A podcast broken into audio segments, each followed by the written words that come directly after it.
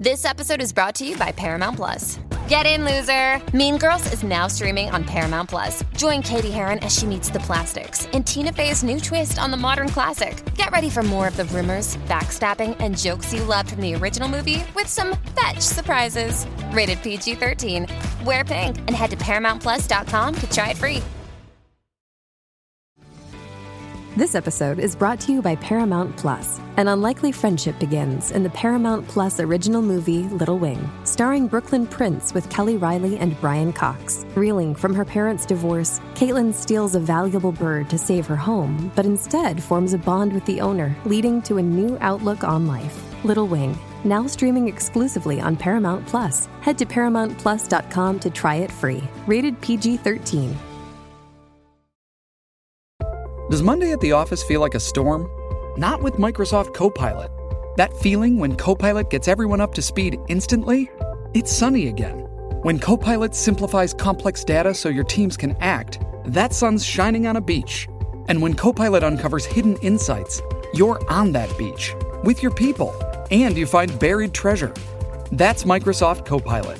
Learn more at Microsoft.com/slash AI for all.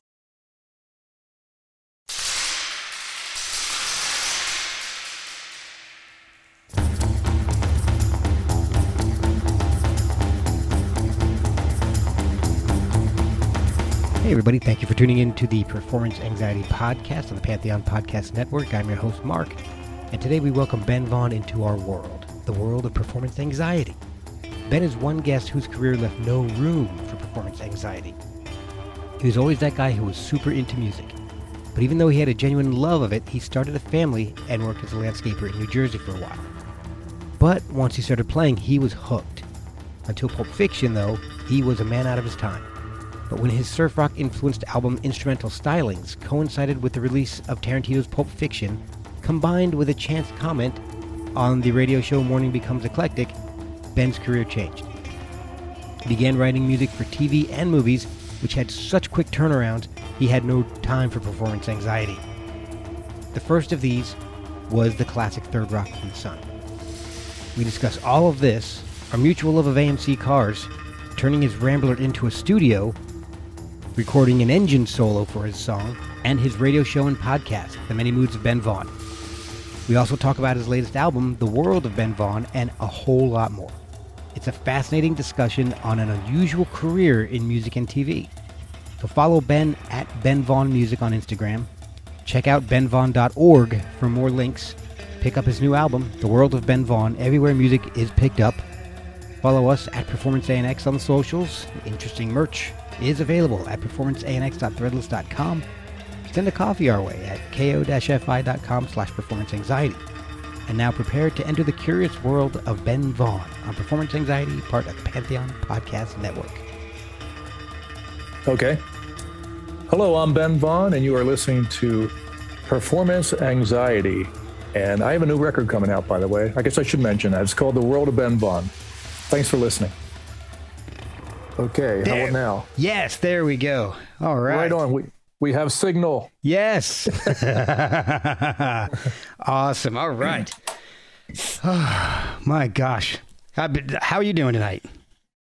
I'm doing good. I'm doing good. Good. Things are a little things are a little nuts, but you know I'm good. oh, I, I know the feeling. Been running around here last minute trying to get dogs quiet and settle down and uh, get my notes up. So, thank you for joining me. I've been uh, catching up on your discography and I love it. It's so so much fun to listen to. Oh yeah. Well, thank you. Excuse me. Thank you. Hey. Um, I, I I I don't listen to it myself that often, but I'm I'm, I'm glad it brings you joy.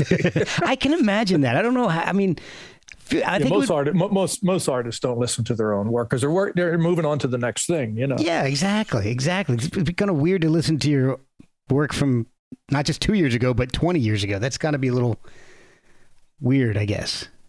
It is. I don't- is. I don't like editing my podcast because I got to listen to my own voice. I can't imagine wanting to go back and listen to my old episodes. I think the only person who likes the sound of their own voice is Sting. Or Mick Jagger, maybe. Maybe, but you, I'm certain about Sting. Yeah. No, he probably listens to himself all day long. Oh, I'm sure. I'm sure. There's that guy. He's got a good voice. He does have a good voice, though. Yeah, but I don't know. I never got into his solo stuff. Ne- a song here or there, but never. I don't know. It's hard for. Yeah, it, it, it was over my head. yeah. It's, it's, it's just kind of over my head. Like I'm I appreciate what you're doing, but there's no way I'm going to be able to like grasp, you know. or at least he thinks it's over my head, and so maybe that's why I don't. Well, that's that's probably true. Yeah, that's probably what it really is. Yeah. You're from New Jersey. I lived in New Jersey for well twice, but for the longest time was for 13 years. And You lived in Jersey twice. yes, well, neither one of Wow, them the was by fir- my the- choice. The first, okay, I was going to say the first time didn't teach you. oh, the first time I was three. And then we moved to Virginia and then moved back up to New Jersey and I lived there for 13 years after that. So, wow. yeah, Central Jersey. So I was not too far away from where you grew up. I was in uh, I was in a little town called Neshanic Station right around Branchburg. And uh, Okay. So yeah. it- yeah, they had a big flea market that everybody in New Jersey knows about for some reason. The Englishtown, Englishtown flea market. No, no, that was a little more southern. Um, it was in Neshanic Station, Neshanic Station Flea Market. It was, uh, maybe maybe it was just big in, in the two counties that bordered it, but it, but that's everybody I knew anyway. So, uh, but it was Central Jersey, so we were like uh, an hour and a little over an hour to New York, a little over an hour to Philly. So, got a chance to go see a bunch of shows in both areas, which was a lot of fun growing up. Uh, you know, early 90s, late 80s, early 90s when I started seeing shows. So, so it was a really good, good era, good place to to get into music. I totally agree. Uh, I, I make New Jersey jokes, but I grew up right across the river from Philly, and what the music I grew up with and the opportunities that were there for me, plus the ability to just hop on a bus and be in New York City and Greenwich Village, and Yeah. go to a jazz club or whatever. You know, I mean, a fantastic place, and radio was just Oh. amazing. Yeah, you got those great New York and Philly stations. You know, CBS FM was. I grew up on CBS FM. Cousin Brucey was. Uh, That was that was my guy when I was a kid. Yeah, he had the uh, his show. I got. I don't know if it was Friday nights or Saturday nights. I don't remember when I was growing up, and uh, we would call in. I was a little kid. And my dad had has uh, cassettes where he, he recorded me and my brother calling in to, and talking to cousin Brucey for a little while. It was hilarious. Wow, that's great. Oh, it's, it's so much fun. It's so much, just great memories. Uh, and we were into the old cars. My dad and I used to restore and hot rod old cars, so that all fed into the old, you know, loving the old, you know, fifties and sixties music, and it was just, it was just a great time. Wow, that sounds great. That was my childhood. Your childhood was there a lot of music growing up in your house, or uh, were were you kind of like the uh, the black sheep of the family, being interested in music, or was it all around you? Or? No, I was the black sheep for sure. Uh, my dad was a TV repairman, a real working class guy who Yeah. thought all showbiz people were phonies. so Man. like, there was no encouragement there. And yet he was repairing TVs where all the phonies made their living. Yeah, but all the guys on TV made more money than him. So Yeah. was angry about that. I can understand mom- that. Yeah, my mom was great. She was a um, a fashion artist for Gimbel's department store back in the 40s. Oh, wow.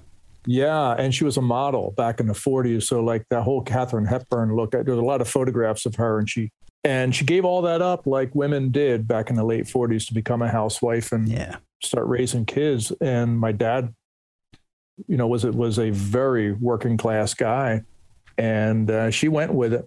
Wow. And so I, I grew up with like my mom was like a closet intellectual. oh, She was okay. a very, very artistic person. She listened to Jacques Brel and she spoke French and everything. But yeah. and she of the three kids, I was the one who who inher- inherited the artistic ability. So she taught me how to draw and paint when I was really little. But music, rock and roll. My uncle gave me a Duane Eddy record when I was six years old, Oh, good and choice. I played it. Yeah, he worked at RCA in Camden, oh, and they had a pressing plant there. And Duane Eddy was on RCA Records, and they would give the employees free records there was a big, you know, stack of them at the door, and he would just grab a bunch, and he gave me the Duane Eddy record. Oh man! And it changed my life. And this was before the Beatles. Uh, this would be like 1962, maybe. Oh, okay. When the twist was really big, and um, you know, American Bandstand was on TV every day, and that was that was coming out of Philadelphia. Oh, that's right. Yeah. Yeah, and the radio was just filled with doo wop, doo wop music, and so I grew up ba- basically with doo wop music as my first doo wop and the twist and the mashed potato and all that stuff as my first influence. Oh man, that's awesome. Yeah, it's kind of hard. And Duane Eddy, so Yeah. instrumental, in, instrumental rock and roll, Duane Eddy, the Ventures, and all that, but also black music. You know, uh, rhythm and blues vocal groups and Dee Dee Sharp and and uh, the Orlons and all that stuff. We'll be right back after a word from our sponsors. This podcast is sponsored by BetterHelp. Without a healthy mind, being truly happy and at peace is hard. The good news is therapy works. But what is therapy exactly? It's whatever you want it to be. Maybe you're not feeling motivated right now and would like some tools to help. Or maybe you're feeling insecure in relationships or at work, not dealing well with the stress. Whatever you need, it's time to stop being ashamed of normal human struggles and start feeling better because you deserve to be happy. And now you don't have to worry about finding an in person therapist near you to help. BetterHelp is customized online therapy that offers video, phone, and even live chat sessions with your therapist, so you don't have to see anyone on camera if you don't want to. It's much more affordable than in person therapy, and you can start communicating with your therapist in under 48 hours. Try doing that in person. So join the millions of people who are seeing what online therapy is really about. It's always a good time to invest in yourself because you are your greatest asset. And a special offer to performance anxiety listeners, you can get 10% off your first month of professional therapy at betterhelp.com slash performance anxiety. That's betterhelp.com slash performance anxiety. Thanks again to BetterHelp for sponsoring this podcast. Yeah, it pushed uh, art. Well, when I was 12 years old, I started playing drums in a band, and I and I, I did the solo to Wipeout, and I got a you know a rou- rousing uh, ovation for it. Wow, I bet. and I um for that, and I was thinking, you know, no matter how many great paintings I could paint, I'm never going to get applause like this.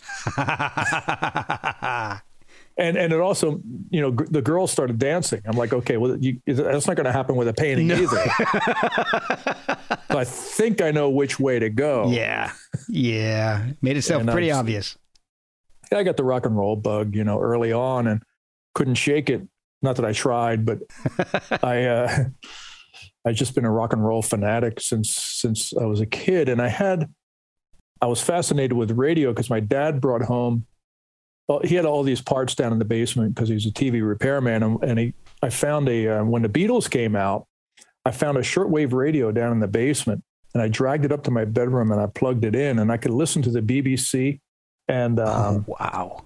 Radio Luxembourg, and they had a different hit parade than they had in America. And so I was listening to like some obscure British hits Oh, um, that weren't being played in America. And then I also, on my regular AM radio, I would uh, listen to WLS in Chicago late at night. I would listen to the Grand Ole Opry coming Oh, live from. Nashville.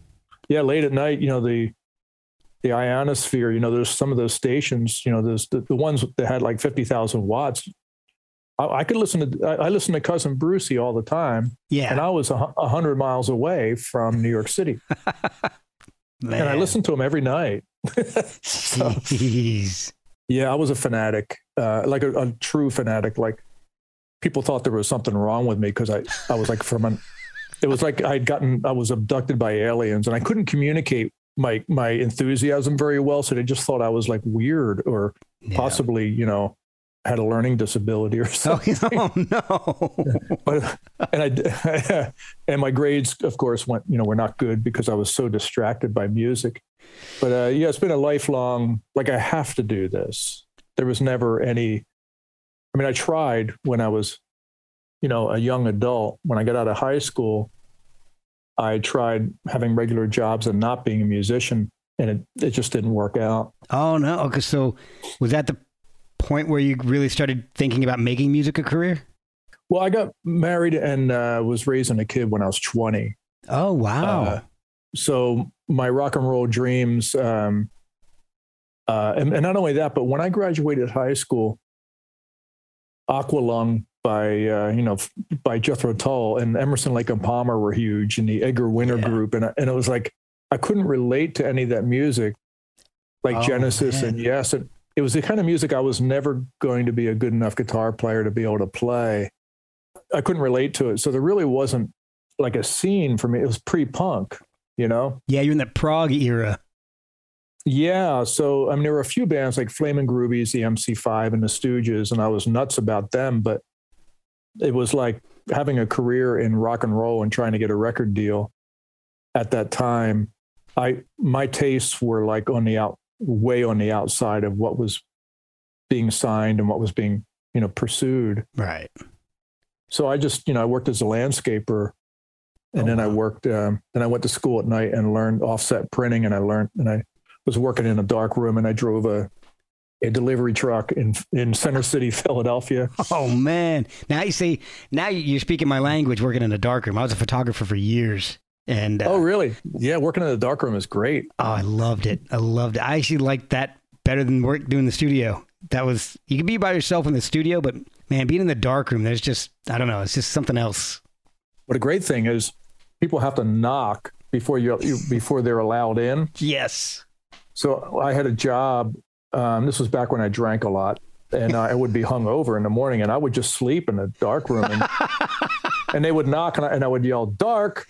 Yeah. And I would quick. T- I'd tidy up and get up and look, you know, look awake, and I'd open the door and let them in. So it was a great job. Oh man, that is awesome. Yeah, I, I remember having to do that. Uh, well, back in college, you know, we had you had your final projects due. You'd spend all nighters in the uh, dark rooms in on on campus, and the same thing. You know, people would be knocking on your door to get into the into the dark room of the studio, and be like, "Hey, it's my turn." All right, but I'd be asleep because I'd be working, you know, twelve hours in a dark room. If I felt like a vampire half the time. Well, also you smell like formaldehyde. Oh yeah. yes. Like like when you you really have to wash your clothes because it just seeps into your skin and your hair. Oh man. And you're sort of like a zombie. Oh, it's it's ridiculous. It's a oh, I had a, a professor, guy, great photographer, guy named Tom Lopez, and when you're working in the darkroom, you know, you, obviously, you know, you, you would have to use tongs, and you you know you couldn't, you wouldn't definitely wouldn't want to mix the chemicals you were using the tongs for because you put your fixer in the developer and that kills it immediately. Right. So Tom decided well for uh, well back when he was he was learning that he didn't like tongs, so he would just use his hands. Ooh. And eventually he got to the point where he couldn't sweat through his hands.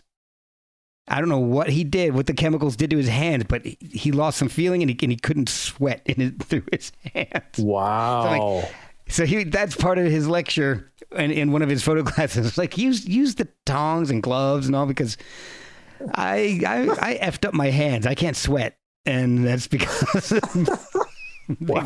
photochemicals. Let that be a lesson to anybody uh, still using a darkroom these days. Use use your safety equipment. That was another example, though, that darkroom. Now that I think about it, I would listen to oldies radio uh, down in the darkroom on a transistor radio, and that was when um, Hy Lit was back on the air in Philadelphia. He was a really popular disc jockey in the 50s and 60s. Okay. And then he came back on the air in the early 80s. And I would listen to Hy Lit all day, and he played nothing but doo wop and 50s rock and roll. Yeah, and, uh, there was a big revival for that stuff back then. Yeah, well, Philly, you know, Philly is interesting because it kind of never left because everybody loves to dance in Philly. It's it's it's a real thing. Yeah, it's, it's, dancing is probably more important in Philly than it is in any other city in America. It never stopped. You know, going back to bandstand. Exactly. It never stopped. There, there are record hops, and people would go out and, and dance to these pretty obscure doo-wop records that you know that, that have a real drive and beat to them and uh, that's, that's what's really great about the philly south jersey area is no matter what was going on with progressive rock or hippie music or acid rock or whatever you were always hearing really good oldies and not the obvious ones, not the like Right. happy happy days version of oldies, you know. Yeah, not Bill Haley. No, no, some one shot wonder doo wop groups. Yeah, like Really the great Duquesnes stuff. or something. Yeah, exactly. I love the Duques. At what point did you form the Ben Vaughn combo? How did that come about? And and how did you start recording? I mean, was, were you doing it independently, or were you offered a, a contract through gigging? You know, somebody saw you. How did that whole band and and recording process come about? Well, I had a job as a paste up artist on a night shift. This keeps getting back to the printing business Okay. for some reason. and a friend of mine in Washington, D.C., named Bruce Rosenstein, he had a um, mail order record company. And this is when punk and uh, independent records were hard to find. Okay, it wasn't Columbia House, was it? Because I still owe them money. no, Okay. for those eight tracks. Is that what it was? yeah. the ones they kept sending me that I forgot to, because that was you had to mail them something back telling them you didn't want them to send you stuff. Exactly. It's like it's like with all these subscriptions that you get a trial offer on, they just start charging you. You know, it's up it's up to you to make it stop. I, I got in a lot of trouble with them because I would just write return to sender on this stuff and send it back to him because I would keep forgetting to mark off the little box and mail it back to him saying, "Don't send me another album." And then they, they finally just ended up not sending me anymore because I just kept returning the sender. That's how I got out of it. I think I, I still, I do think I actually still owe them money though. I think the statute of limitations might be up though. I don't think they're over there thinking about you. Just so you, you know, just, Ease my mind. Thanks, man. I appreciate yeah, that. I mean that's I mean that's that's my it's only my take though. I'm not you know I'm not a lawyer. I'm not a isn't lawyer. legal advice. I have a feeling I'm not even sure if Columbia House even exists anymore. So I don't know. and, and were they in a house? I say, that's a good point. So maybe that could Yeah. be fraud, and I might be released of That's my true. obligations. You guys were in a, in a business park, so therefore, You can't live there. You're not legally allowed to. So, exactly. all right. no, but I, I was I was working as a as a paste up artist for this guy Bruce, and um, he started the label and he put out a record by a band from Springfield, Missouri called the Morells, and this is really obscure stuff, but the Morells record, uh, he he hired me to design the the 45 sleeve for this Morells record he was putting out. Oh, cool. and it was a really cool kind of bizarre looking cover. And the band really liked it a lot. So when they came up to new york to promote the record they were doing a bunch of shows in new york city. And they told him that they wanted to meet me. So i got put on the i was on the guest list at the peppermint lounge in new Oh, york city like wow. 19, 1981 i guess it was i had never been on a guest list before anywhere Right. big thrill for me Yeah. and I drove I drove up and it, I, be, I believe it was it was February and my Rambler didn't I, I was driving the 69 Rambler at the time and it had no heat Ooh. so like I was wearing a down parka and in long underwear driving my car to New York City and I go through the tunnel and I go up to 45th Street and I park and I go to this club and my name was on the list which was a real thrill I went back and met the band in the dressing room and um, really nice guys. And they asked me what else I do. And I said, well, I'm actually a songwriter. And they're like, really? Because, you know, we don't really write songs. We, we do other people's songs. So send us a cassette. Oh, cool. So I sent them a cassette of my songs. And a week later, I got a phone call, and the leader of the band told me that they were they added five of my songs to their show, and they were going over really well, and they're going to record one of them for their next album, Oh, wow. which they did.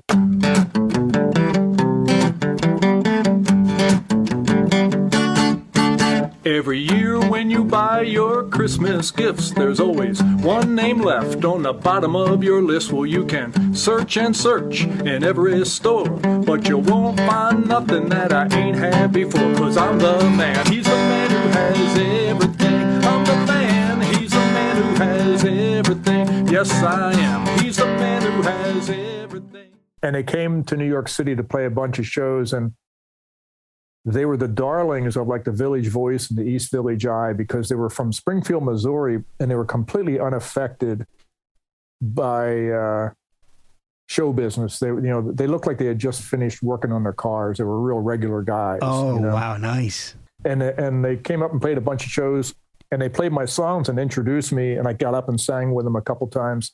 Oh, that is amazing. Yeah, and then uh, that led to Ira Kaplan, who is in Yo La Tengo. Yeah, yeah. At the time, he was a Village Voice rock critic, and he uh, he was booking these Wednesday nights at a club in New York City, and he booked me to play. And when I played, uh, the very first gig I ever did under my own name, I got written up in the New York Times. Wow. So it happened like it was it was like a and I, but I was already like 27 by then, you know. So it was not like an Oh, okay. not really an overnight success, Yeah. but uh, but that that led to me forming the Ben Vaughn combo, and then uh, the Violent Femmes manager fell in love with my music and Oh, took me on as a client and got me a record deal, and everything got rolling, and uh, that's how it all started for me. I got a record deal, and I started touring constantly. and other people kept recording your songs like Marshall Crenshaw doing I'm Sorry, Yeah, but so was Brenda yeah. Lee.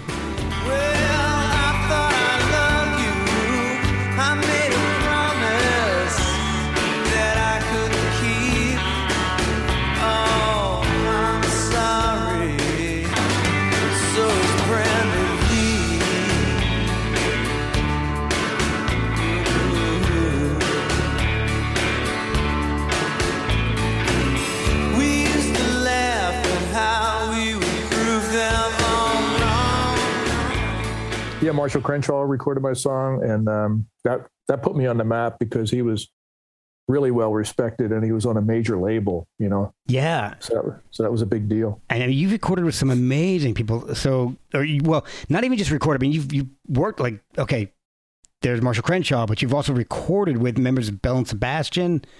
Uh, you've worked with Rodney Crowell, Alan Vega, and Alex Chilton. I mean, these there's there's a quite a list of of people that you've worked with and who've loved working with you. It, that's amazing.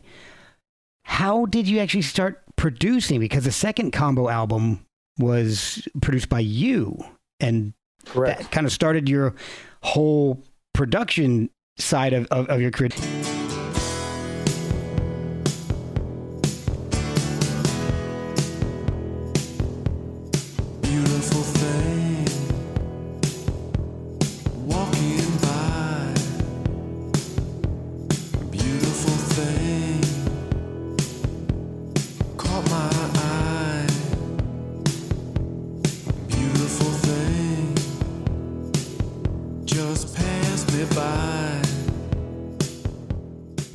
Experience in production when, when you started doing that?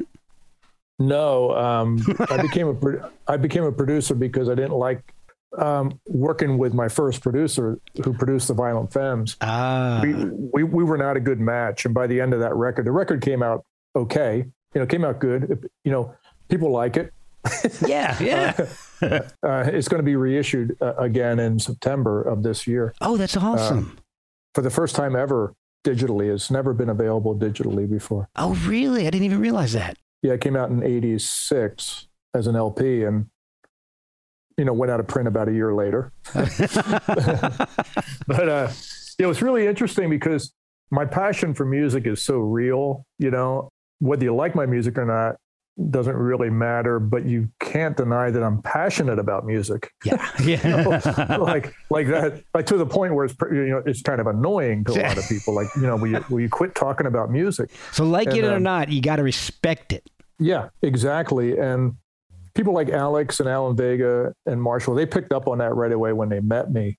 And I wasn't like a fanboy kind of, I just assumed everyone was my contemporary. Well, I, I assumed the posture of someone who believed that everyone was his contemporary.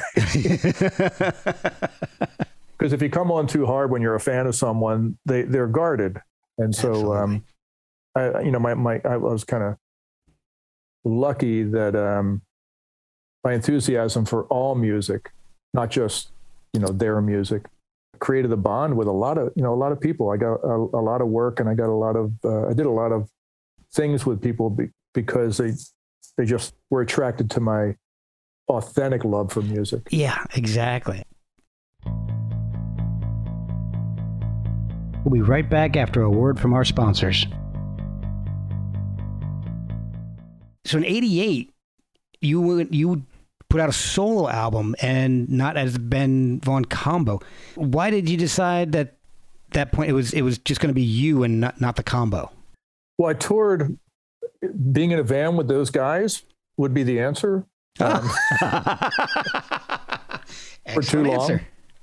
Uh, the combo was together for five years, uh, from 83 to 88. And uh, the last two years of that, we were on the road constant. We were, we were on the road more than we were home, and we were in a van. Oh. We were in, in each other's company 24 hours a day and uh, underslept, uh, underpaid. And uh, we finally got to the point where it's like, okay, I know I'm going to continue head, you know, moving on because I'm still writing songs and I have a record deal. right. And the other guy, and the other guys are like, you know, I, we, we, we're really exhausted, man. This is too much, you know, and, uh, and it's your, you know, it's like, you know, Tom Petty and the Heartbreakers or Bruce Springsteen and the E Street Band. You know? right. I was doing all the writing and I was, I was getting most of the attention. So I could see if, unless you're making a lot of money being in someone else's band doing their songs the way they want you to do them, the shelf life is not long for that, you know? Oh yeah. Yeah. The money wasn't rolling in. Now, if- if, if we had like a hit record and the money was rolling in, we probably would have stayed together, but that, that wasn't the case. Well, that makes sense. Yeah. Then you so you release Ben Vaughn blows your mind and Dressed in Black, Mono, the instrumentals 89 to 91 and then instrumental stylings comes out and that's when things kind of change for you if I'm not if if I'm reading your history right. That's kind of what brought you into a new phase of your career, right? That's true. That is true. I always wanted to make an instrumental record. I'm a fanatic about instrumental music. And I spent a lot of years back in the early 70s mastering surf guitar, which was a dead language. Yeah.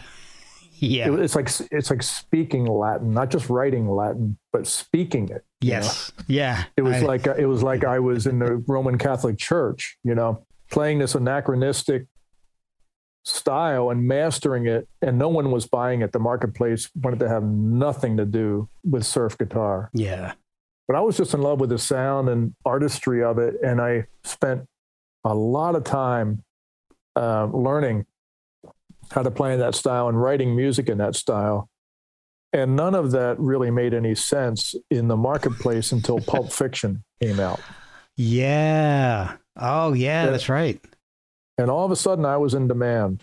Right And place, right time- time, my- with the right sound. Exactly. I went out 1994, a music, I put a record out on Bar None Records called Mono USA.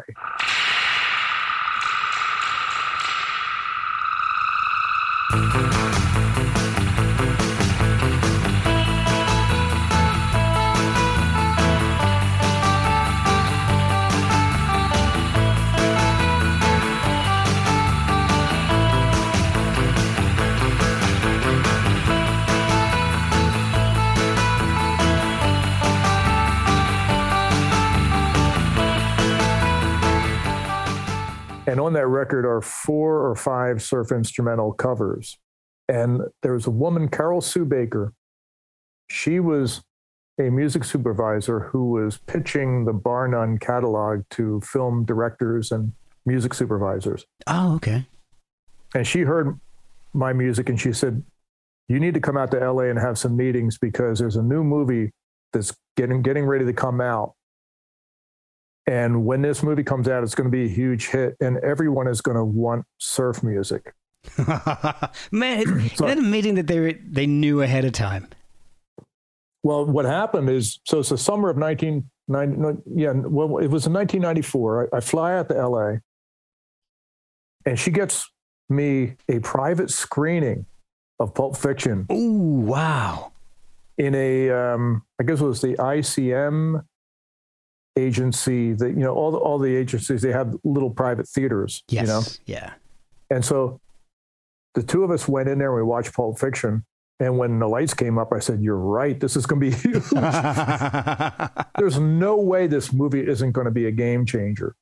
Man. And uh, so I saw it a few months before it came out, and based on on that, I actually packed up my car and drove out to L.A. and and uh, rented an apartment. Drove your Rambler all the way across country? I sure did. Oh man, I got to tell you, I I'm a fan of Ramblers, particularly the Marlin. That's Oh, That's- yes. that is one of my dream cars. If I could get a Marlin, little little like a modified, little more reliable running gear, I just I love that body style. That is a gorgeous car. What's funny is that was a knockoff of the Barracuda, Yes, and and uh, but it's better. I man, I just, I love that car. I, don't know, Marlin, Marlin, Marlins are, are are beautiful. I know where there's one sitting in. I live in Winchester, Virginia, and I know where there's one sitting in somebody's front yard right now, just rotting away. It's but it's like a it's a little later one. It's like a '67, but I called on it and no one ever calls me back. Let me let me get a pen. What, what what's the address? yeah. Oh, if we hey, if we can gang up on them, we we, we can take it. I'm pretty sure we can get it. But You you distract them. I'll get it running. that is going to be a long haul distraction right there. yeah, exactly. Well, well, you know, you, you have time to prepare. That's yeah, that's true. All right. That instrumental stylings album is really cool. I mean, for okay, first of all, I love Battery Acid. That is just a great song. But I think one of the things that I think is great is you have a, a knack for great song titles. And Descafeinado is I I love the Jobim reference there. It's just fantastic because I'm a big fan of Jobim and Desafinado is one of my favorites. I, I love the homage there. It's it's just beautiful.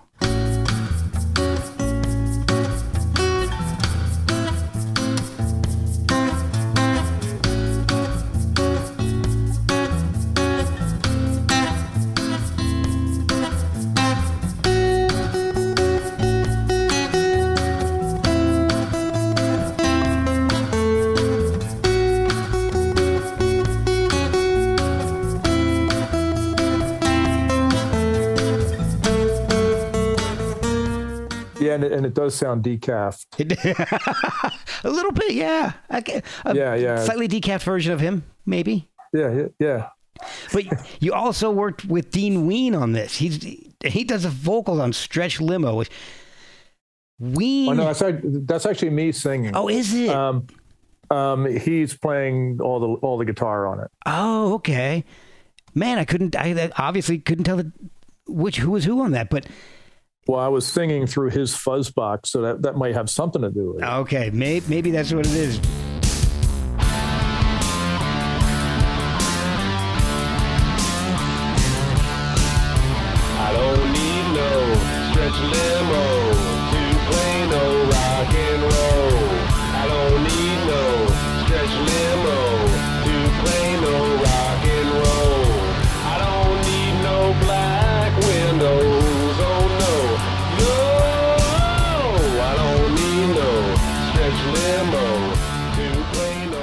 Ween is one of those bands that I didn't get at first, and it took me years. Now I'm in. I'm all in on Ween, but it took a long time for me to, and I can't even say understand Ween, but enjoy Ween. I guess is maybe the best way. Did you know him from from the Jersey days? Because I know they're from like the New Hope area, I think, right? I did. Um, they used to come to, to City Gardens in Trenton and see me play. Well, at least Mickey did. Uh, that's Okay. Dean Ween. And um, they gave me a cassette uh, back in the '80s. They were they were they were still in high school at the time, and they gave me a cassette. And, and I believe I'm not if I'm not mistaken, it was just them inhaling helium and laughing. and I'm like, so this this is it? And like, yeah, dude, this, is our new thing. Oh my god! And so I was like, well, keep, you know, keep me updated. Yeah. I'm interested, you know. And I eventually produced one of their albums. But uh, yeah, those guys are geniuses. They're Yeah. really like, uh, they're channeling something so on such a, yeah, on such a uh, subconscious level. They, they're, they're like, they're amazing. They're really amazing. It yeah, I mean, when I first heard them, the first thing I heard was that "Push a Little Daisies," and I was not a fan. And then like the, the Mollusk came out and, and uh, chocolate and cheese and and I know I'm getting the, the years wrong. I'm I'm sure, but the running order wrong.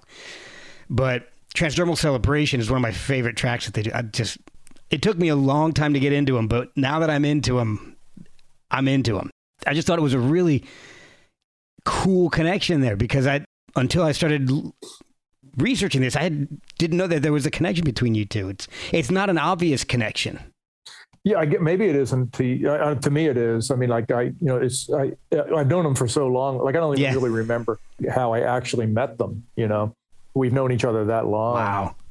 Uh, but the sense of humor and and the love for all types of music. I mean, they're into Merle Haggard as much as they're into Ozzy Osbourne yeah. or Diana Ross. Even you know, Oh, man. uh, they're just all over the place. So- Prince. They're a lot like you. I mean, they're they're just passionate about music. Yeah, yeah, we got along really well immediately. Working with those guys is just fan- a fantastic thing. Back to the instrumental styling. So we, we took a little detour there, but so that is what got you into doing music for television and movies, isn't it? It is. Um, I put that album out after I was after I, I visited LA and made my decision to move there. I wrote and recorded that album really fast, and I played all the instruments myself at my home studio in New Jersey. Okay. Actually, it was Palmyra Delran. Do you know who Palmyra Delran is? I He's a disc jockey on on uh, Underground Garage. okay. she puts out records under her own name too. She had a studio and uh, in New Jersey and in, in the basement of her house, and I recorded that album really fast, and then I handed it over to Bar None, and I hopped in my car and drove to California. And the day I arrived in California, a, a box of records arrived. Okay. It was pre- it, it was pressed up, and because of my touring days, you know, when I used to tour back in the '80s, you would go to the club and unload all the gear and everything, and do a sound check, and then you would run over to the radio station, which you know, the local either college station or you know, uh, public radio, and drum up business for the show. You know, okay. Yeah. and every time I was in Dallas, I would visit a radio station there, and Chris Douridas was the host of this show in Dallas, and and he would have me on, and, and we became friends and stayed in touch. And when I moved to LA, he had taken over the morning slot on KCRW and had become a really big deal. Okay. Yeah. Everybody listened to Chris Douridas in the morning. He had a show called Morning Becomes Eclectic. Yes, I've yes, I've seen a bunch of clips from that. Did, I think they would they play a whole lot, but would, would bands play live on that? Oh yeah, Okay, yeah. that's that's right. I've seen definitely seen clips of that. Yeah, he found out I was in town, that I had moved to town. So he invited me to come down and promote my new record. And so we're on the air. And he says, So why did you move to LA? And I said, Well, I moved to LA to do TV and film music. So if there's anyone out there with a, a TV or film project, call the station because I'm I'm ready to work. you know. And we laughed, you know, and then we he queued up another record. And the phone rang, and it was the president of Carsey Werner Productions. They did Wow. Cosby and uh, yeah. uh, Cybill, uh, Roseanne, all these you know huge shows. And it was the president of that company. And she said, "I was just driving in my car and I heard you on the radio. I want you to write down this address and I want you to come in for a meeting because we have a pilot that we're working on right now, and I think you'd be the perfect person to be the composer." Oh man. So I wrote down the address. I left the radio station and I drove up to Studio City. You know, I, I've been living in LA maybe two weeks at that point. Oh jeez, this is like a movie. A, Yeah, plot of a movie. Yeah, yeah. And uh, I drive up to Studio City and go to the CBS lot there. And my name was at the gate. and uh, they gave me a parking space. And I went into this building and everyone was waiting for me. They had sent someone out to buy copies of my album at Tower Records. Oh, so you got some And sales out of it too. Yeah, exactly. Three, I think. Put you right Not over the I'm- edge. Yeah, not that I'm counting. And they were and they they were convinced. Like I walked in the door, I already had the job, you know, Wow. and um, they gave me the job. They said, "We want you to be the composer for Third Rock from the Sun." And they showed me the pilot, and I was like, "Wow! If John Lithgow is in this, Yeah. and Jane and Jane Curtin's in this, I'm in." Yeah. you know, Exactly. if they're willing, if they're willing to do a sitcom, and this is probably probably not a, not a like a you know this is probably a pretty intelligent sitcom. yeah, exactly. Didn't they come to Earth in a Rambler or something? They did, and that's that's the funny part of the meeting is um, they're showing me the pilot, and and I, and I see the Rambler. I go, hold it, hold it, pause that tape, and they're like, what? I go, pause the tape. Like, why? And I said, look out, because they gave me a parking space right next to the building. I said, come over here and look out the window. And they look out the window, and there's my Rambler. I said, see that car? And like, yeah. I go, I drove from here from New Jersey in that thing. And they're like, oh my God, you're definitely our composer. oh, it was just meant to be. It was kismet. Yeah, well, a friend of mine said you you arrived at the right time with the right sound in the right car. Yeah. so everything you were just you were a throwback in the perfect spot. Everything about know- you was a throwback in the perfect spot. Well, the funny thing was what they said to me is, you know, we've been they auditioned a bunch of composers uh, for this, guys who were established, people with agents, you know, and they all handed in that kind of like fern jazz we used to call it, like doo bop boop ba. Oh, okay. Yeah. a sax- saxophone or like a little guitar lick that was like kind of jazzy or whatever. Right. Uh, Yeah. soft rock kind of, I don't know, you know. And um, they said, what we're looking for is American rock and roll as if played by aliens. And we think you're already doing that.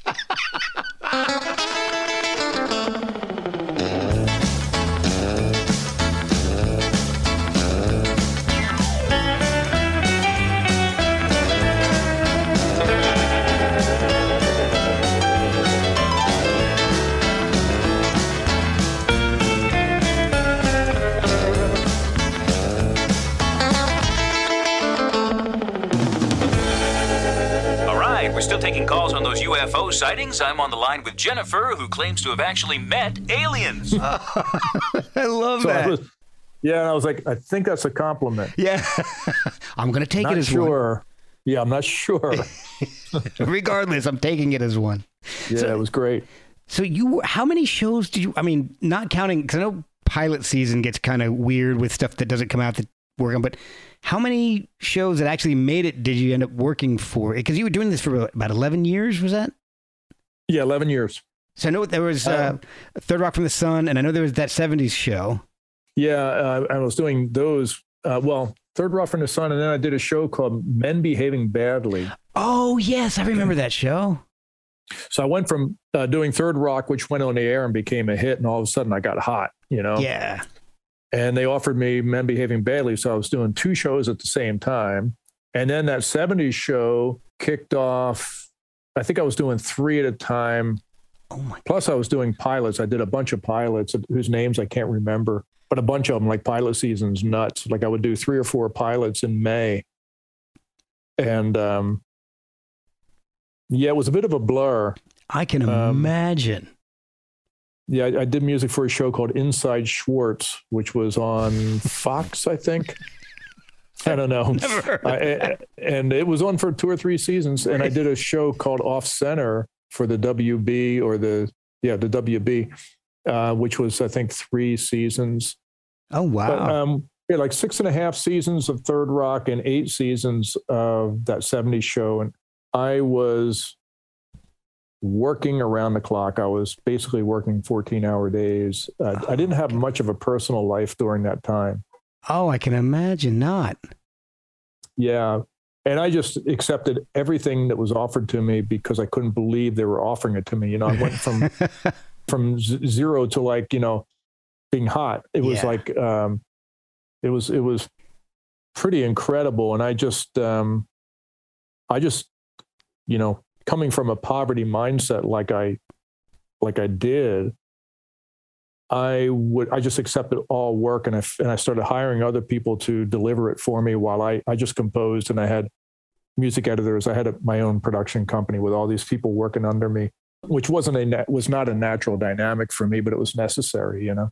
I can only imagine the pressure with that much. I mean, I, I imagine one show has a lot of pressure to it, but three at one time. Oh my Yeah. gosh! I'd be I- see. I would be afraid that I would just mix up songs and send send the wrong song to the wrong show. That'd be my biggest yeah, fear. exactly. Like like men behaving badly. Why does this episode sound like aliens? American Rock done by aliens. What? That's that's not what I wanted. It was great though because it was so challenging, and it was, um, you know, every day you wake up with a blank canvas, and at the end of the day, you have to have like you know forty-seven pieces of music written and recorded and delivered. you know? It was awesome at first. And yeah. then, uh, maybe about five years into it, I realized that I'm kind of repeating myself. Like, I, like Ah. the challenges were becoming more and more familiar. You know, there wasn't a, Yeah. the the variety that I felt in the beginning. I wasn't feeling. It it wasn't there for me as much. But um, you know, I I I, uh, I loved it. It was really great because it taught me how to um, not have a writer's block for one thing. oh yeah. Because if you have a writer's block, they fire you. oh God. Jeez. Yeah. So you you have to write. It's like writing for a newspaper. You can't have a writer's block if you're a journalist right. For sure. on a daily newspaper. They'll, they they'll just fire you and get somebody else who can handle it. You know. So when So- when they're coming to you with ideas, and I imagine they're they're just non, they're giving you ideas in non musical terms. How long are these? Are the pieces that you're writing for them? Are they like you know a couple seconds? Are they a minute? It depends on whether it's underscore or transitional music. And I would create a library of transitions. And I would uh, have these marathon sessions where I'd, I'd put a band together. I, I started out playing all the instruments myself, and then I realized that this is going to take me forever, you know. Oh God, yeah. So I would write the, I would write everything and make a little recording of it, like in just you know into a regular tape recorder, sitting at the kitchen table with a guitar. Okay. And then I would gang all of those up and put a band in the studio, and we would cut all these three second, eight second cues. And then we would record a bunch of long pieces because on that 70s show, every time they were down in the basement or they're at a record hopper or whatever, that's my music in the background. Oh, okay. Wow. So we had to create a lot of long pieces too for atmospheric music. So we would do these marathon sessions. So we part of it is library where what you do is you pull when you look at the episode, you pull from an existing library and plug things in. Okay. And then there were times when they wanted you to write something specifically for a scene, like it's a strip club or who knows, maybe it's a you know a movie they're watching on TV and they want it to sound like a certain thing.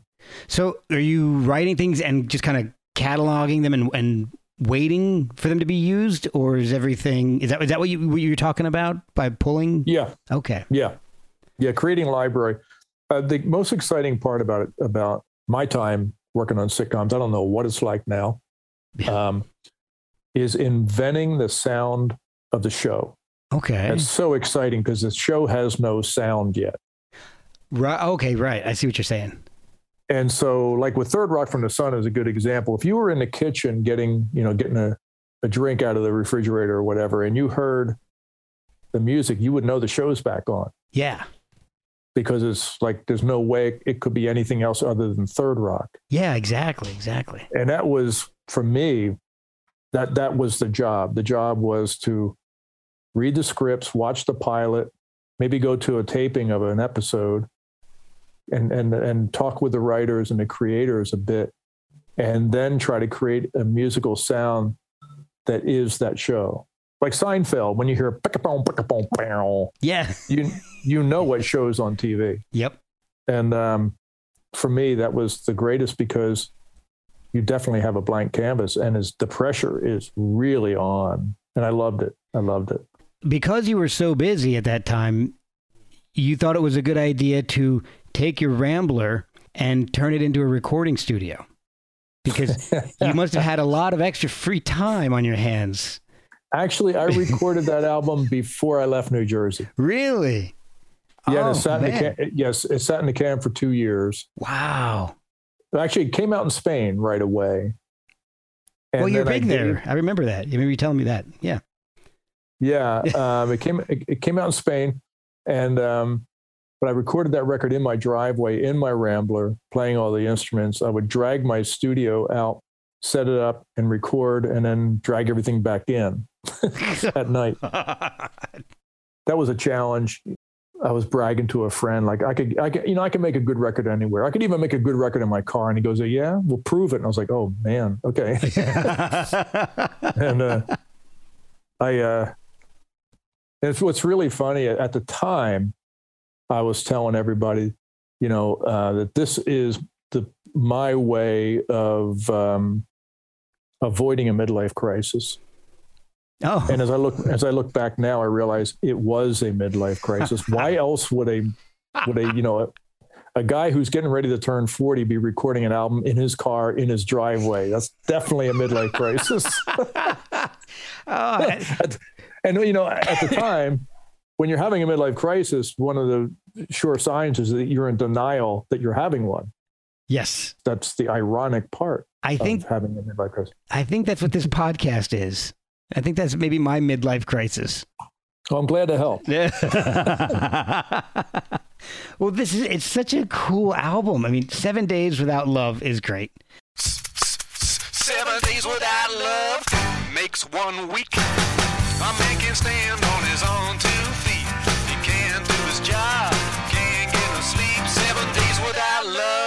makes one week. The first day, it's quiet at home. You're enjoying all your time alone. The second day, you're doing alright. You're going out with your friends at night. But the third day, well, that's a, something else. And You're getting tired of being. there, but you do have some weird stuff going on, like levitation. You got some, some crazy like sitar stuff going on in there, and and then heavy machinery. Is that a like an engine in the It's an en- yeah, an engine solo. an engine? I mean, When it comes to my love, when it comes to my love.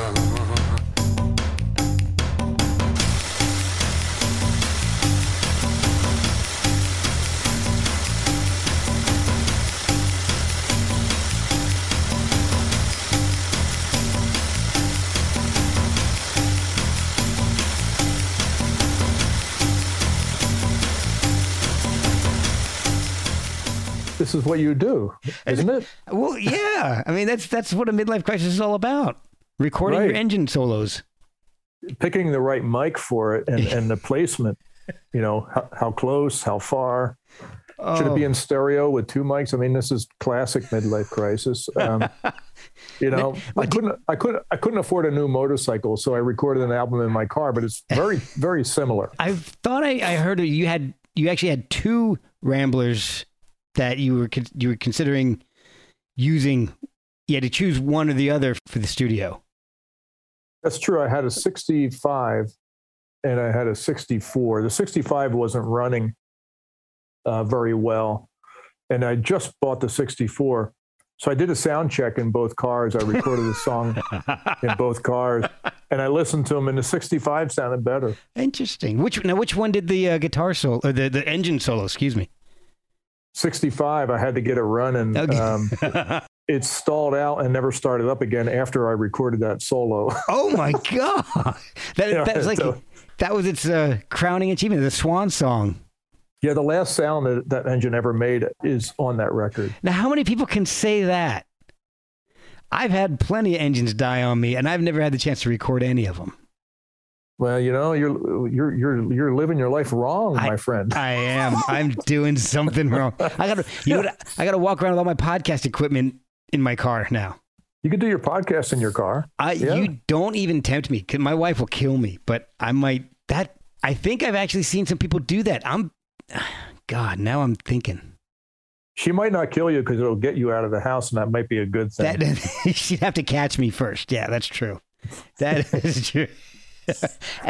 but so after you did this, which this album is kind of considered a classic in your discography. I mean, not just in your discography, but a classic just for the great songs, but also the, just the ingenuity. I think of turning a car into a studio, and it, it, sounds amazing. It doesn't. It doesn't sound like it was done in a car.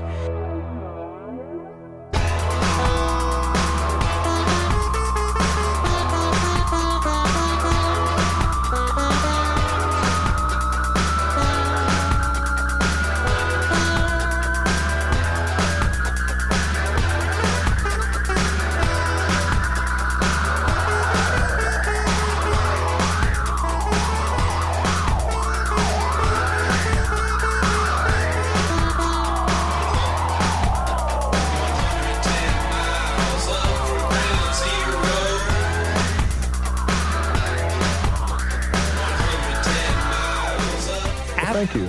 After that, you well, 'cause first of all, you made a film about it, which I thought was awesome. But then you did another another odd album with Cubist Blues with Alan Vega and Alex Chilton. How did Yeah. that come together? And I think you knew Alex. Did you know Alex Chilton before? Because I think his his song as the uh, theme for that '70s show, right? Yeah, yeah, that came later. Okay, Yeah, okay. um, when um, I, I I met Alex, uh, we had the same booking agent, and in uh, 19, you know, back in the 80s, Alex and I both had records coming out the same day, actually, Oh wow! in 1987. I met Alex back in the early 80s. Before, a funny story, actually. I I met him in like 1983, and um, his booking agent introduced us to each other.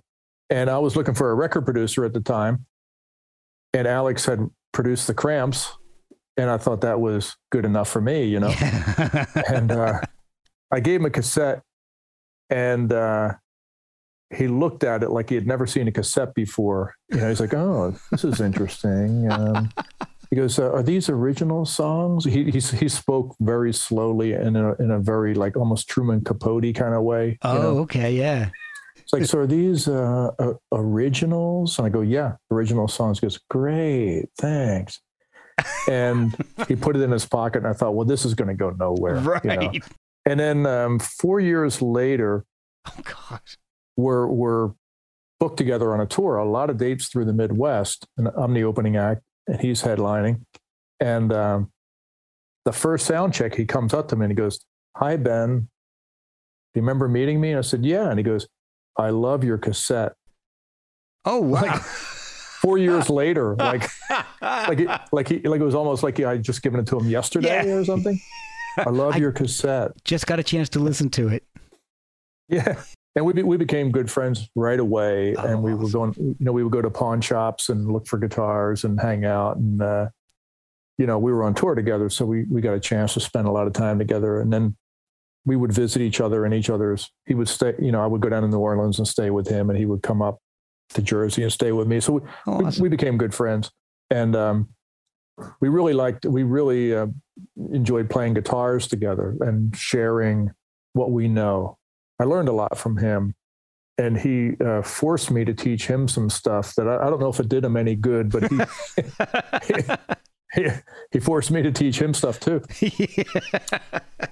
And um, I was I, I also got to know Alan Vega. I was a huge fan of Alan Vega yeah. and Suicide. Big influence on me. Alan Vega put a record out in 1980 called Jukebox Babe yes. that to me was the beginning of what modern rockabilly for me. It was like, oh, you can take the elements of rockabilly, but just play on one chord, keep it hypnotic, and just get that feeling, and not not worry about having a real upright bass or trying to be Elvis or anything. You you can Right. take it into a, a more original area, and that record just blew me away. So I went to see him play, and I was always kind of fearless. I would just go into the dressing room and just introduce myself to Wow. people I liked, and I'd either get kicked out or they would welcome me. Either way. I didn't care which way it went. You know, Yeah, it was gonna go one way or the other. yeah, yeah, yeah. And I did that with Alan Vega, and I did it with the Violent Femmes. That's how I got to know them and, wow. and their manager. And um, but I do I did it with Alan Vega, and we stayed in touch. And I was sending him cassettes before I ever had a record deal. okay. He tried to get Ric Ocasek to produce me actually at Oh one point. wow. uh, that didn't happen. But um, finally, Alan and I decided to make a blues album together in New York, and this would be in 1994. And uh, I mentioned it to Alex. I was talking to Alex on the phone, and he he asked me what I was up to, and I said, "Well, you know, next week I'm going to be I'm going to be producing Alan Vega, you know." And he goes, "You're kidding me? I love Alan Vega." I said, "Oh, you're a fan?" He goes, "I love Alan Vega." He goes, "When are you doing it?" I said, "Next week in New York." He goes, "Can I play on it?" And I was like, "Well, there's no money to fly you up." He goes, "I'll pay for my own fare, man." I, wow. I, I, I'm I'm a huge fan. I would love to. I would love to do this. Oh man. So I said, "Yeah, yeah, sure." And um, those two had met at CB's back in the '70s, uh, so they sort of knew each other. And we got together, and, and uh, two nights we played all the instruments, the three of us, and we cut the whole thing live. Wow. And uh, yeah, just completely uh, improvised, like a jazz record, you know. Oh, that it's such a strange album. I love it. it Cubist blues, and so Freedom and Too Late are probably the highlights for me. But I absolutely loved like the the rumbling and the, the straight up feedback of of Candyman and Promised Land.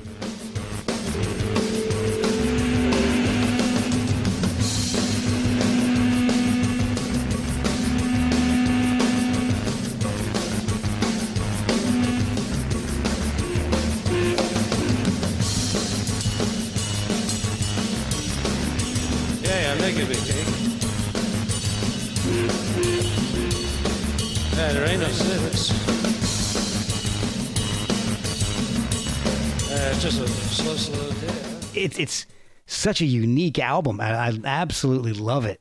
Yeah, and Alan's voice is like an instrument. I mean, you know, the human voice is an instrument, but in his case, he's like a saxophone or a trumpet or something.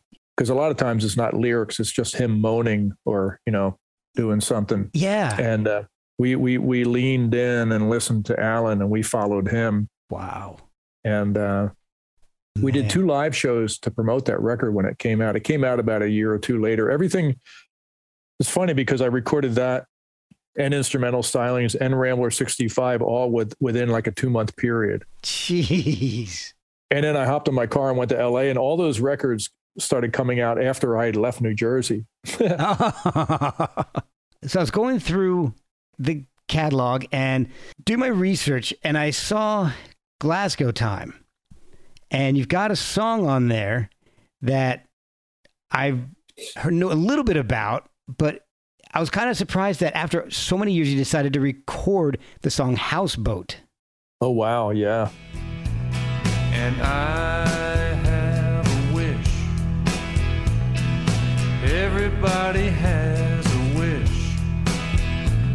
If mine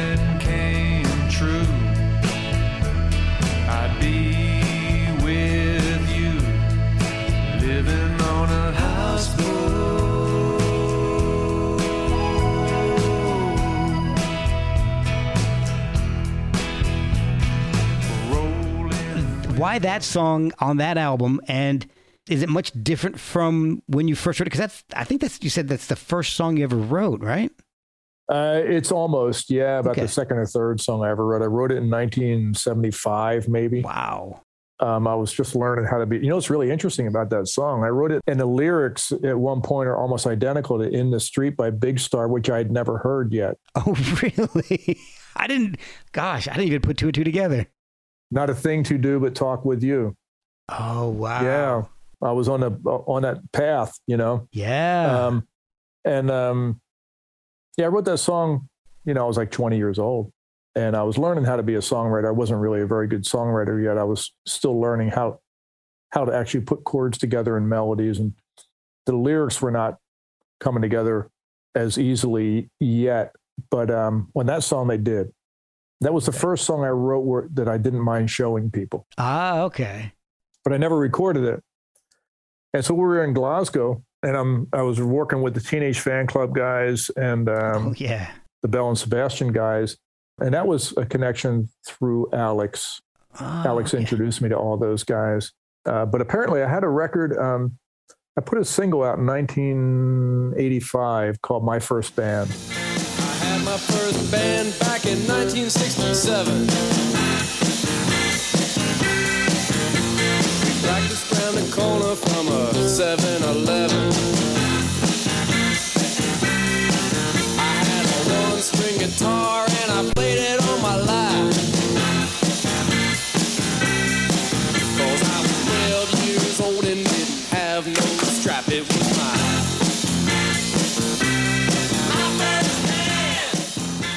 First yeah. first record the combo ever put out, the Ben Vaughn combo, and that became a dance club favorite in Glasgow. Oh, wow. And it got it got released on a on a local label there. A guy started a label for the for the purpose of putting my 45 out. Oh, wow. Uh, That's a label called a label called 53rd and Third Records, which is a Ramones song, 53rd and Third. Okay. Yeah. Yeah. Uh, and um, so I had this popularity in Scotland waiting for me. That, and this was before the internet, so I didn't know about it. I didn't know about any of this.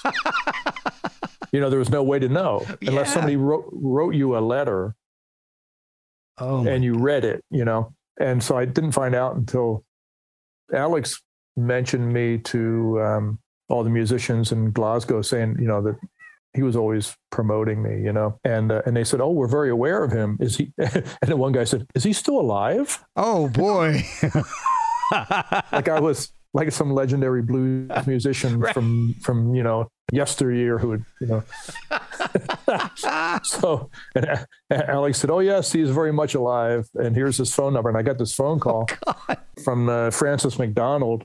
And you know, with, that great Scottish accent, hello, are you Ben Vaughn? This is Francis Macdonald. Yeah. I was wondering if you'd like to come over and do some shows, you know.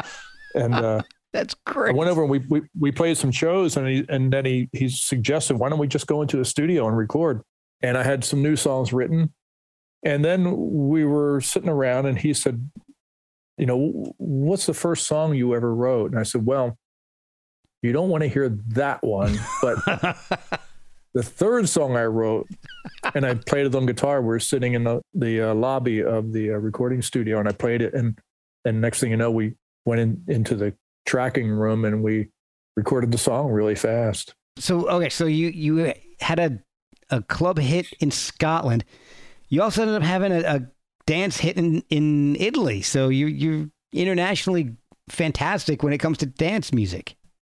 Apparently, I it- can't relate to I can't relate to a lot of uh, what happens. you know, like I've had success happen to me where I'm still not sure exactly what what I I'm experiencing. yeah. It's kind of weird, but uh, yeah, I've been I've been really lucky that um, you know the people who get a chance to hear my music, and I'm an artist. You know, some of your listeners are not going to know who I am, and I'm a, I'm aware of that. When you mention my name, you're either going to get like, "Oh wow, I love that guy," or "Who?" right. Yeah. and mo- and mostly who, and um, which is okay with me. I was never really looking to be Elton John or anything, Right. but um, I'm lucky that when people do get a chance to hear my music, it usually goes down well, and people and people like it. Oh yeah. Now you've got a couple things going. on. You've got a, a radio show that you've been doing for quite a while now, and you've got a new album coming out. So, which one do you want to tackle first? let's, I, let's do go with the radio show. How did you get started doing a, a radio program? When I was living in Jersey, WXPN started a syndicated show called World Cafe, which became huge. But at the time, they were just building it out. And they asked me uh, if I would come in and uh, pick some, you know, the roots of rock and roll kind of records, like a Staple Singers record, or play a Bill Monroe song that Elvis influenced Elvis or whatever Okay. they wanted a resident musicologist basically and i had a presentable enough speaking voice and they with with uh, not too much of a jersey accent you Yeah. know. and uh hey, check So I out this started- song over here. Yeah well I, when i started i probably sounded more jersey than i do now but uh but um i would go in and record these segments and host them and um and I got the bug, you know, like I was a radio fanatic when I was a kid. I- Yeah. Like when I was a kid, I wasn't sure if I was going to be a musician or or a disc jockey, you know, or a Mhm. songwriter. I- You know, I wanted any of them would have been fine. Any of those job descriptions would have would have made me happy. I just wanted to be around music all the time. And being a DJ, I really, really respected DJs, especially back in the freeform FM days and uh, be- became friends in Philly with David Dye and Michael Tearson, the guys I listened to when I was growing up. I became friends with them. Oh, that's awesome. again because of the love of music, you know, and there's like a kinship when you meet somebody and you're crazy about music that just kind of like it, it's like an instant friendship, you Mhm. know. And so XPN, when they were doing that, David Dye asked me to come in and record these things. And, when I moved out to LA in 95, KCRW asked me to be the fill in guy. I would do um, the Red Eye show, which was midnight till four in the morning, Oh God. which I loved because the phone calls you get are so weird. oh, man. Uh, and you can play anything you want. oh, that is great. And and then you just answering the phone and insomniacs and people who are high on on something or other. Yeah, whatever.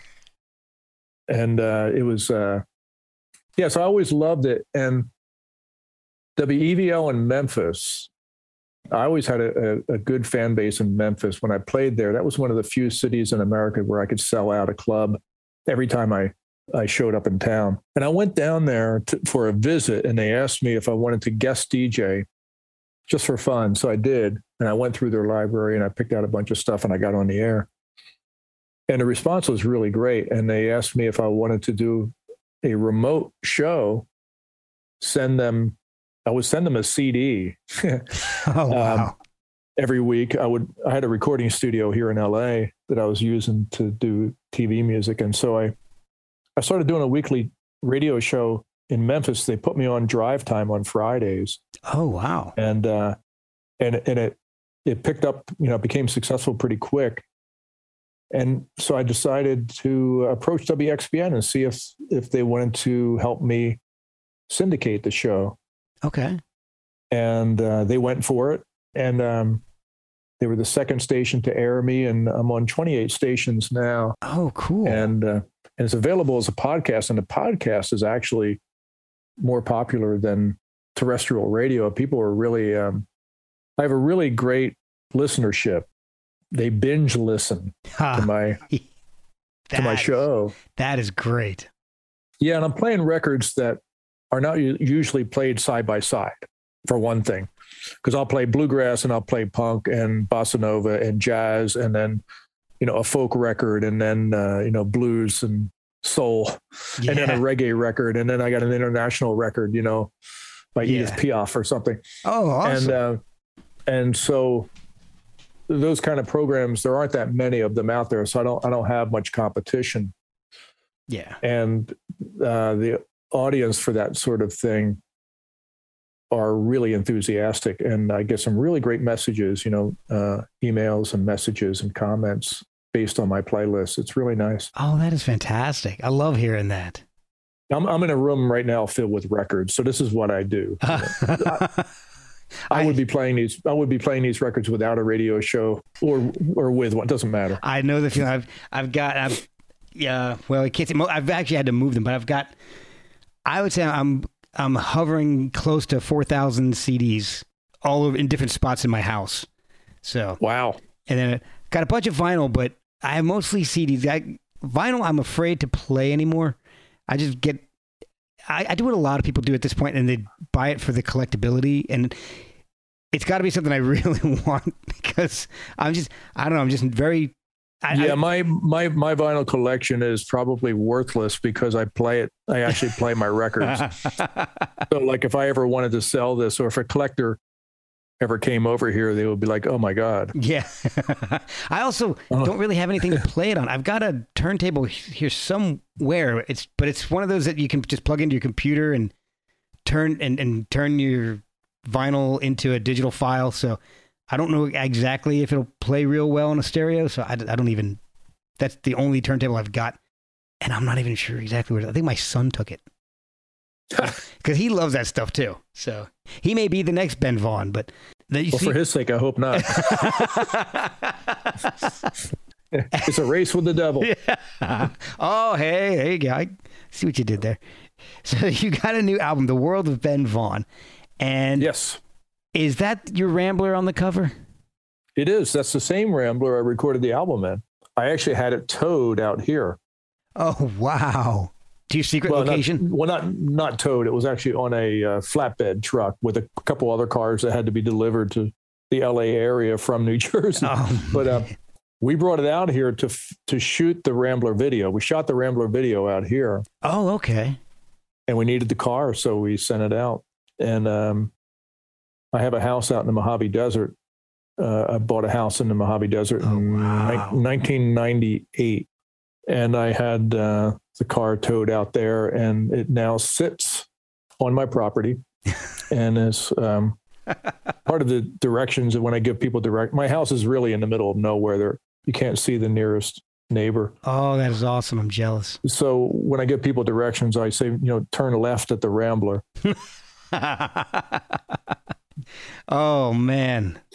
Okay, so I'm going to start off kind of I guess maybe backwards here at this point because well, I don't see when I listened to it and I was sent the, the music, it all came in alphabetically. So I have to look up I have to look out how it was sequenced because I'm not I've, I've been listening to it, but I've been listening to it in the absolutely wrong running order.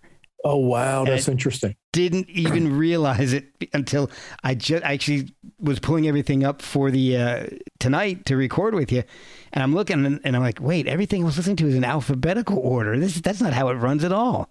So track eight, you're gonna wish love was never invented.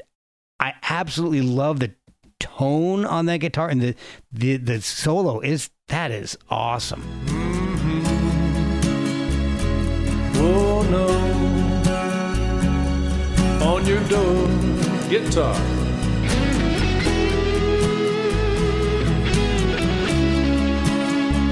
Tell them how I feel. Say it again.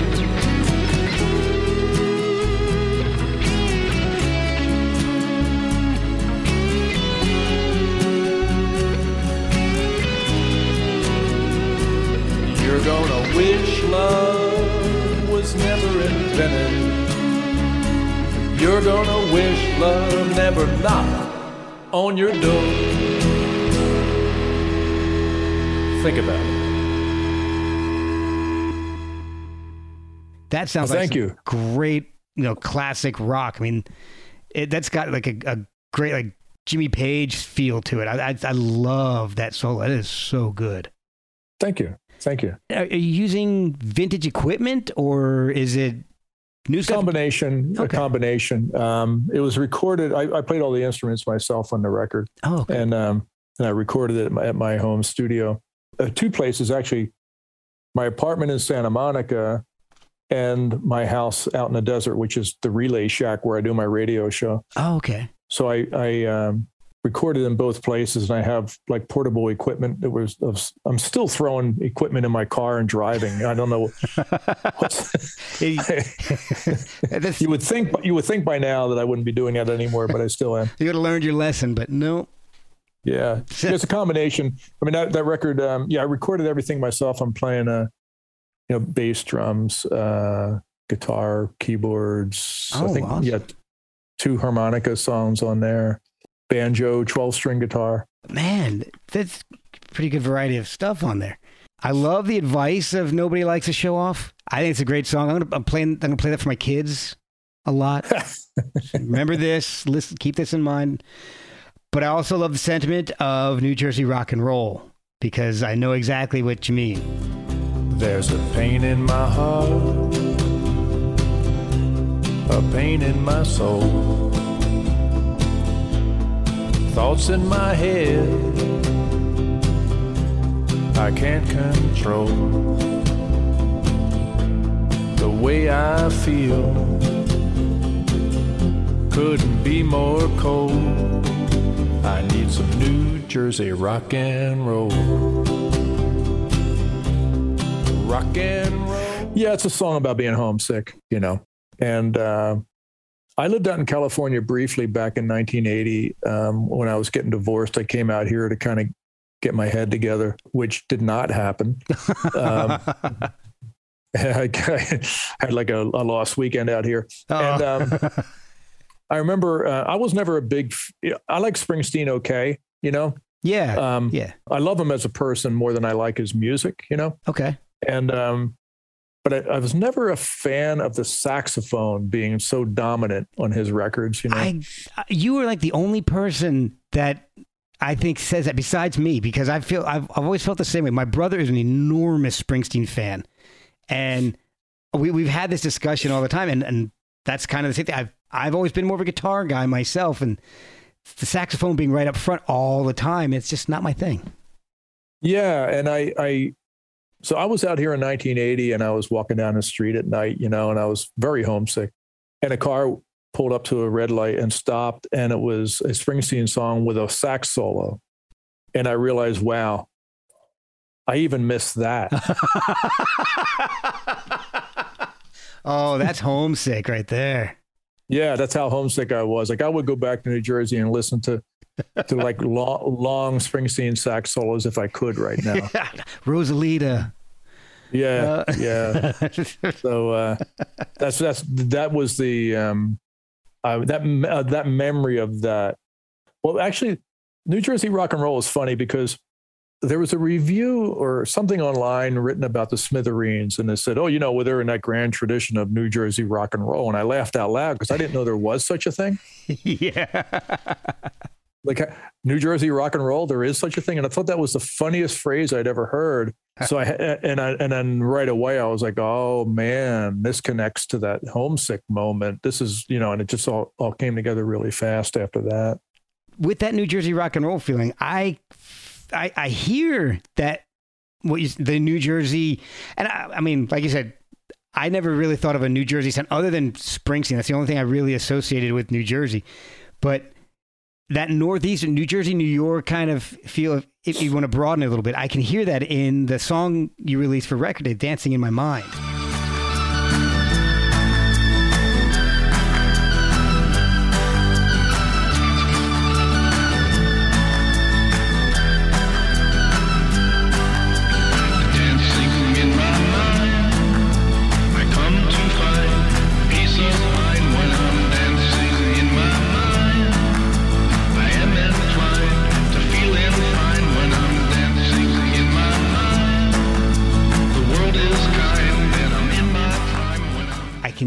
Definitely hear a bit of the northeastern rock in that. Yep. Well, you know, but that's what those are. Those are my roots. Yeah, and I like. I grew up. I grew. I grew up playing in bar bands. You know, uh, uh, when I was a teenager. Yeah, New, New Jersey bar band. It seeps into you, I guess. And then Wayne Fontana was wrong. That's a great song by both you and Wayne Fontana. Thank you. So, so I really have enjoyed all this this album. It's just such a it's just a, really nice album to listen to. It's it's it's very easy to listen to. I, I don't have to be in a certain mood to listen to it. I can just put it on no matter what I'm feeling. So that's one of the things I really like about it. And I'm going to actually try to listen to it in the correct running order from now on. So maybe I'll get an even different a, a different feel for the album when I actually listen to it the way you actually want me to listen to it. Yeah, you might, you might, or or you know, I'm I'm aware now that that you know a la carte listening is how most people listen. Yeah, and how most people buy music. They don't buy an entire album; they'll buy uh, one song. And so the availability. I know that this you know reshuffling is happening. It, it's out of my control once it leaves me. Right. And, in the marketplace and and in the listener's iPod or.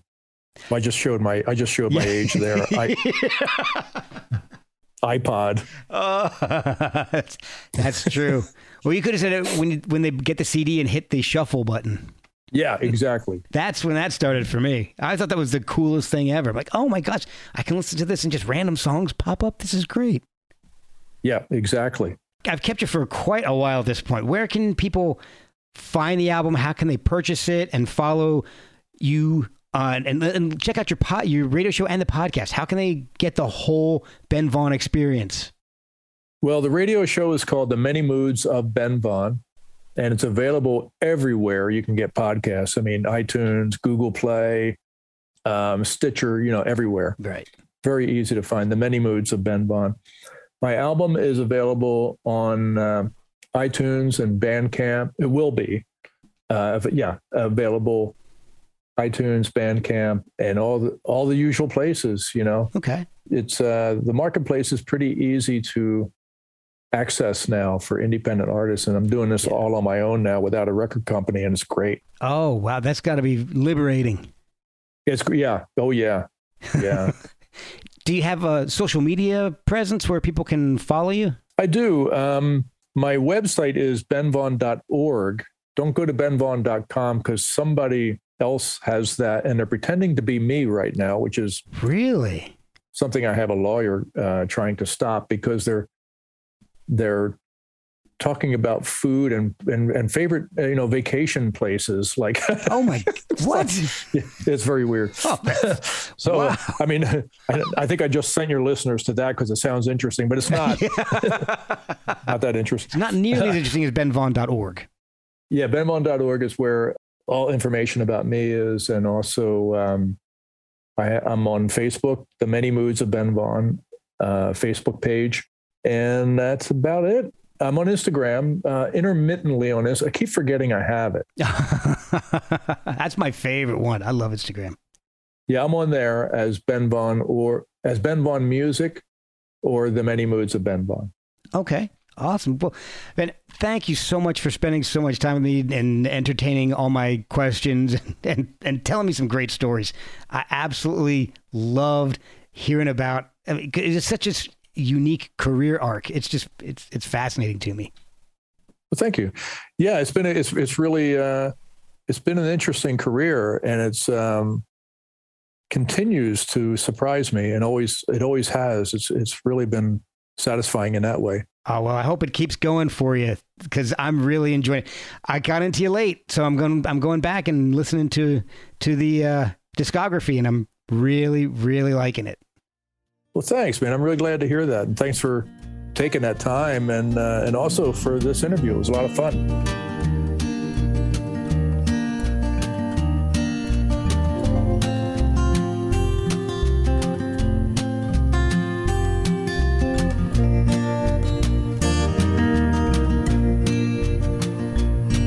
Tell me how does a heart that's broken ever mend?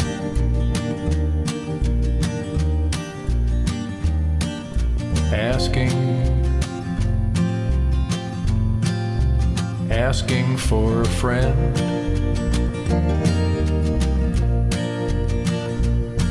And how many days with nights that never end.